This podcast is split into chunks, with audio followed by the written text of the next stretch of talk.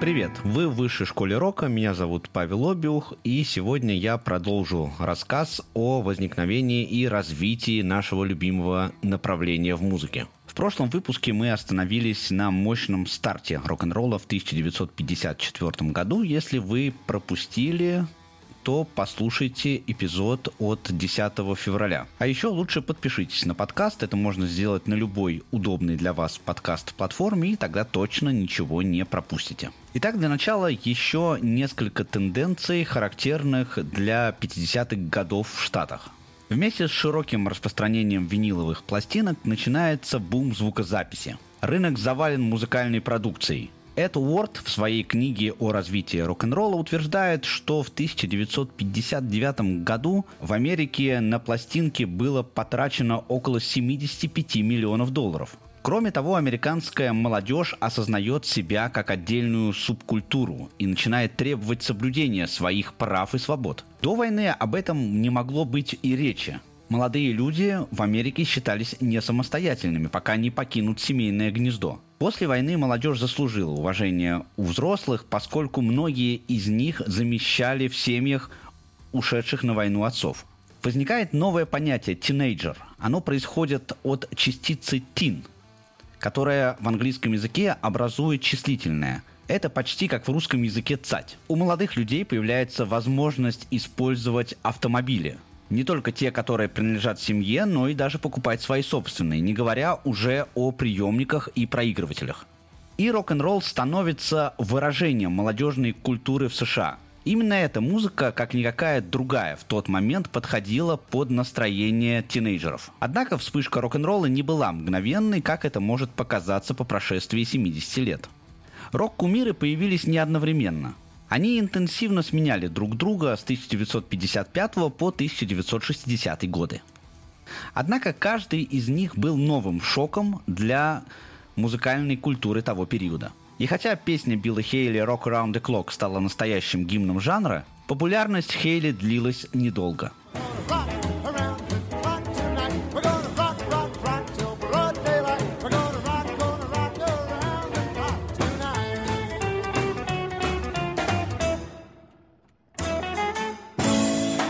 Во-первых, он так и не создал второго хита подобного масштаба.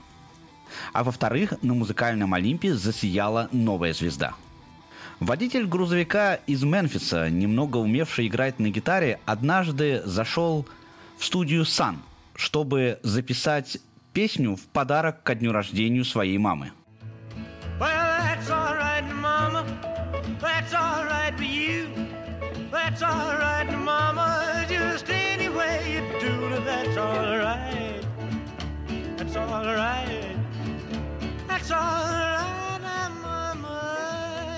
На него обратил внимание владелец студии Сэм Филлипс и предложил записать сингл.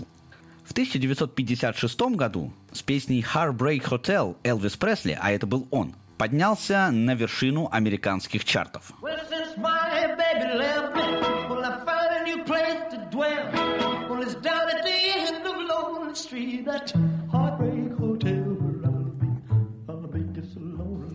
И это оказалось именно то, что нужно было тогда американской молодежи. Элвис был прямой противоположностью интеллигентного Хейли. Он был белым парнем, стиль исполнения которого был ближе всего к чернокожим музыкантам. Прибавьте к этому необузданную манеру двигаться на сцене и немыслимые наряды. Хотя консервативная часть американского общества была, конечно же, возмущена нарядами Элвиса Пресли и его манерами. А на американском телевидении даже запретили показывать певца ниже пояса. Вообще, очень интересно, как одновременно в свободной Америке и в тоталитарном Советском Союзе рок-н-ролл с трудом пробивал себе дорогу. Причины, конечно, были разными, но суть одна – неприятие чего-то незнакомого и отличного от устоявшейся морали. Репертуар Элвиса Пресли составляли не только безудержные рок-н-роллы, но и лирические баллады. Это со временем сгладило отношение к нему в целом. Love me tender, love me sweet, never let me go. You have Вместе с тем Элвис задал еще одну важную тенденцию в развитии рок-музыки, собственно, к музыке, не имевшую отношения. Быстро разбогатев, он также довольно быстро научился пользоваться плодами своего успеха и делал это в довольно эксцентричной манере.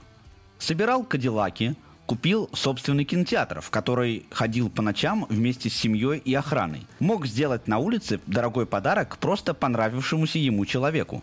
Как мы знаем, впоследствии рок-звезды часто совершали различные чудачества, не всегда законные и благопристойные, пользуясь быстро обретенным благосостоянием. Но, с другой стороны, не будем забывать, что Элвису Пресли в тысяча девятьсот пятьдесят шестом году было всего двадцать один год. По нынешним меркам еще совершенно не устоявшаяся личность. Как мы теперь знаем, конечно же, Элвис Пресли не был первым рок-н-ролл-исполнителем. Но его триумф был настолько ярким и стремительным, что народное звание «Король рок-н-ролла» молва присвоила именно ему.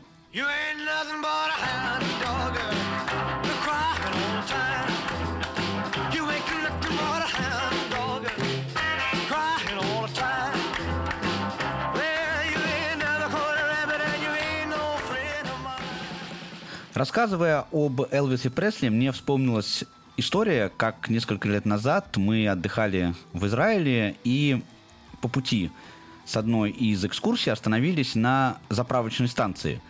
Эта заправочная станция сама по себе была тоже достопримечательностью Израиля, и гиды специально привозили туда, туда туристов. Дело в том, что ее хозяин – фанат Элвиса Пресли, и у него по всей вот этой заправке висят портреты Элвиса, везде играет музыка, в кафе, э, на самой заправке и даже в туалете. А если купить кофе в кафе на этой заправке, то в подарок получаешь кружку с изображением Элвиса Пресли.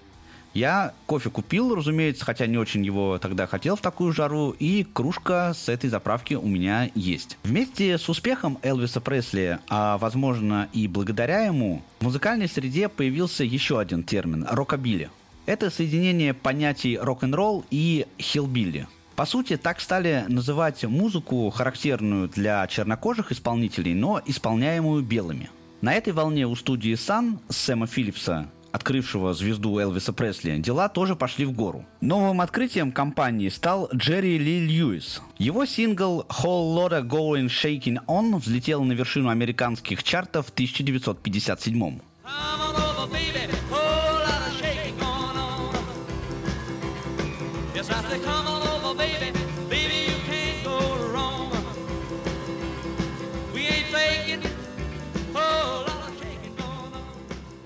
Манеры поведения на сцене Льюиса тоже были довольно эксцентричными, но больше, если хотите, в агрессивном смысле. Например, играя на рояле, он нередко бил по клавишам ногой. Скандальный имидж Джерри Ли Льюиса позволил говорить тогда о возможной конкуренции с Элвисом Пресли. Но его карьера оказалась недолгой. Причиной стал опрометчивый брак с собственной тринадцатилетней племянницей, который стал достоянием общественности в тысяча девятьсот пятьдесят восьмом году. Дело в том, что музыкант, успешно скрывавший этот сомнительный факт своей биографии в Штатах, захватил во всех смыслах молодую супругу на гастроли в Англию, где журналисты с удовольствием придали его широкой огласке. Чопорные англичане объявили бойкот концертам восходящей звезды рок-н-ролла, который довольно быстро распространился и на его родину. Еще один представитель рокабилли, о котором обязательно следует упомянуть, это Карл Перкинс. Без сомнения, талантливейший автор и исполнитель собственных песен.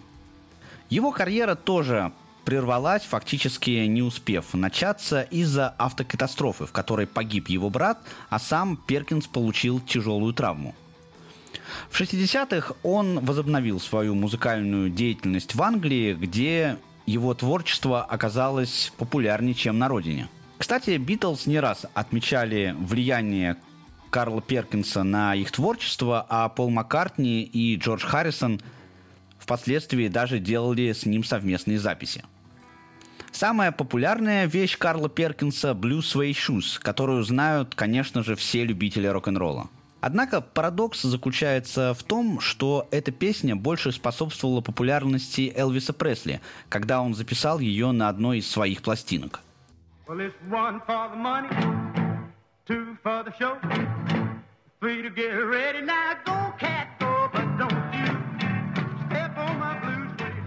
не такой заметный, но тоже яркий представитель первой волны белокожих рок-н-ролл музыкантов Джин Винсент скорее известен тем, что его вариант состава рок-группы – две электрогитары, бас-гитара и ударная установка – стал шаблоном на долгое время для многих поколений.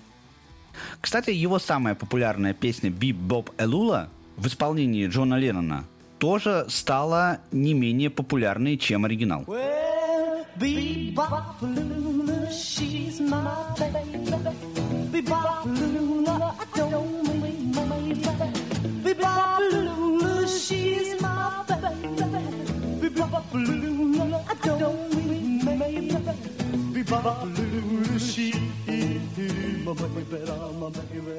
и именно ее играли The Quarrymen на празднике в парке при церкви, когда состоялось судьбоносное знакомство Джона Леннона и Пола Маккартни. Но не будем забегать вперед. Карьера Винсента тоже прервалась из-за автомобильной аварии, в которую он попал вместе с Эдди Кокрейном. Однако, в отличие от последнего, остался жив. И даже сделал довольно удачную попытку вернуться на сцену в тысяча девятьсот шестьдесят седьмом году. Несмотря на то, что рок-н-ролл завоевал огромную популярность у американской молодежи, чернокожие музыканты не спешили переквалифицироваться в этом направлении. Основная их масса продолжала оставаться верными традициям ритм-н-блюза и джаза. Но были и те, кто сделали удачные попытки взойти на новообразованный музыкальный Олимп. О Фэтсе Домино я уже упоминал в первом выпуске об истории развития рок-музыки в контексте ритм-блюза. А в тысяча девятьсот пятьдесят пятом этот музыкант выпустил свой первый рок-н-ролл шедевр.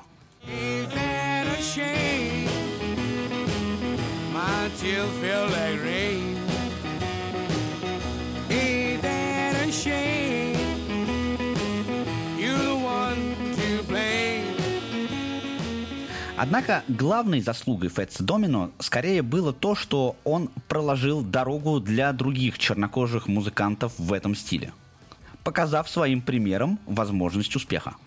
Он вел себя на сцене спокойно и флегматично, проповедуя образ приличного чернокожего парня. Это было важно, поскольку отношение к чернокожему населению в Штатах тогда еще было не то чтобы очень хорошим и приятельским. Но полной противоположностью Фэтсу Домино стал Литл Ричард, который устанавливал контакт с публикой весьма эксцентричными способами. Он прыгал по сцене, спускался в зрительный зал, бросал публике обрывки своей рубашки. В текстах песен Литл Ричарда особого смысла не было. Собственно, и слов-то как таковых там тоже не было. Основной упор музыкант делал на эмоции и напор.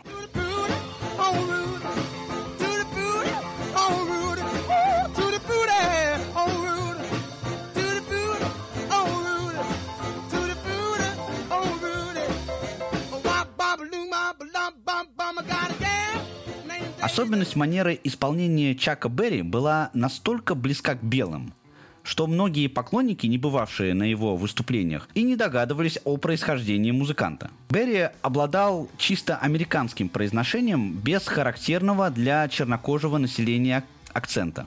Его первый сингл «Maybelline» разошелся в тысяча девятьсот пятьдесят пятом году миллионным тиражом.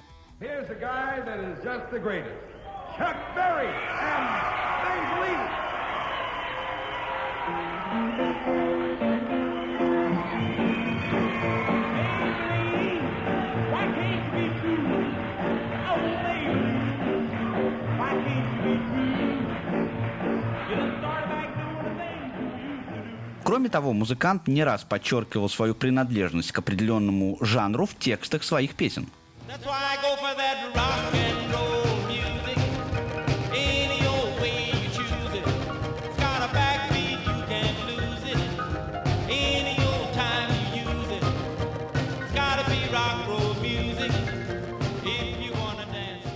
А любовь американских подростков он завоевал, выпустив композицию «School Days».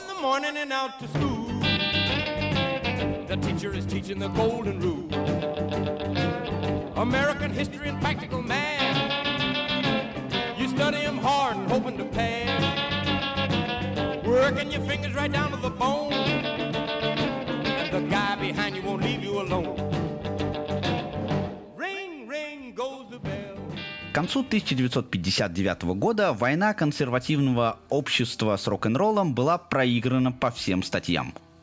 К этому времени стало очевидно, что популярность нового жанра не удержать. Примечательно, что в это же время его первая мощная волна пошла на спад. Тому было несколько причин. Во-первых, молодежь перекормили музыкой в стиле рок-н-ролл. Оценив коммерческую привлекательность этой музыки, звукозаписывающие компании наводнили рынок огромным количеством пластинок.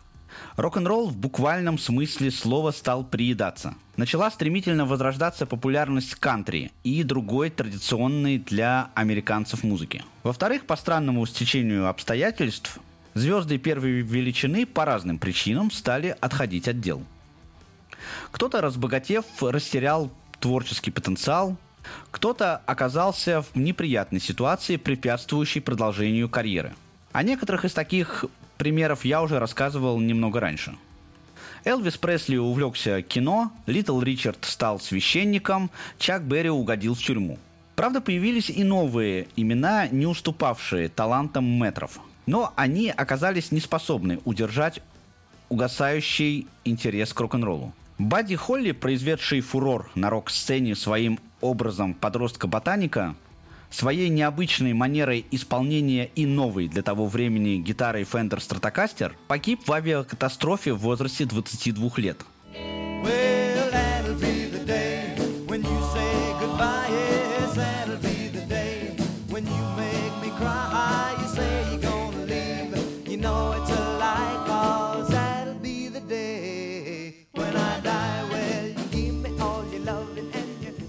Некоторое время первенство удерживали The Everly Brothers. Дуэт, к сожалению, не очень известный в нашей стране, но, на мой взгляд, весьма интересный. Хотя, следует отметить, что их музыка больше тяготеет к традиционной американской культуре и содержит множество элементов кантри и фолка.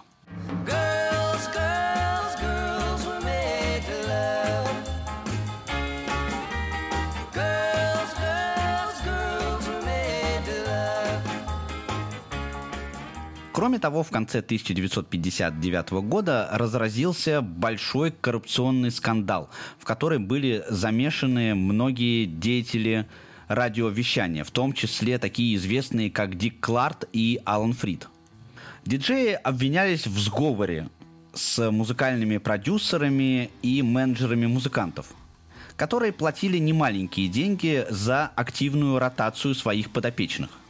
Когда вскрылись подробности, представители радиоиндустрии настаивали на своей невиновности, утверждая, что это всего лишь такая форма бизнеса. Однако суд признал многих радиоведущих виновными. В тюрьму угодил в том числе и Алан Фрид, человек, по мнению многих, придумавший сам термин рок-н-ролл. Вскоре после освобождения в тысяча девятьсот шестьдесят пятом он скончался в возрасте сорока двух лет. На фоне выбора президента в тысяча девятьсот шестидесятом инцидент приобрел широкую огласку, что тоже положительно не сказалось на популярности рок-н-ролла. Однако этот скандал, на мой взгляд, стал лишь катализатором, триггером, спровоцировавшим первое массовое падение популярности рок-н-ролла.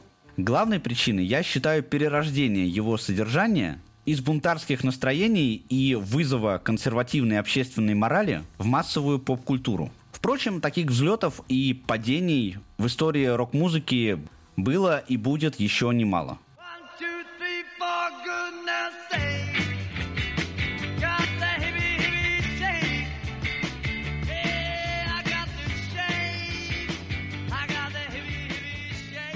Скоро продолжу рассказывать историю жанра. Подпишитесь на подкаст на любой удобной для вас платформе, чтобы ничего не пропустить.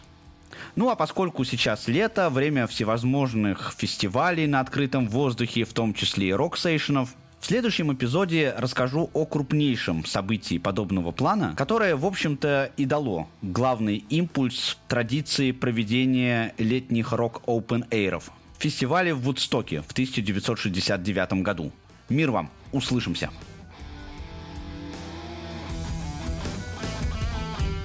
Этот подкаст создан в рамках проекта «Диалог Эксперт». Производство звуковой рекламы, подкастов и тифлокомментариев. Создание саунд-дизайна.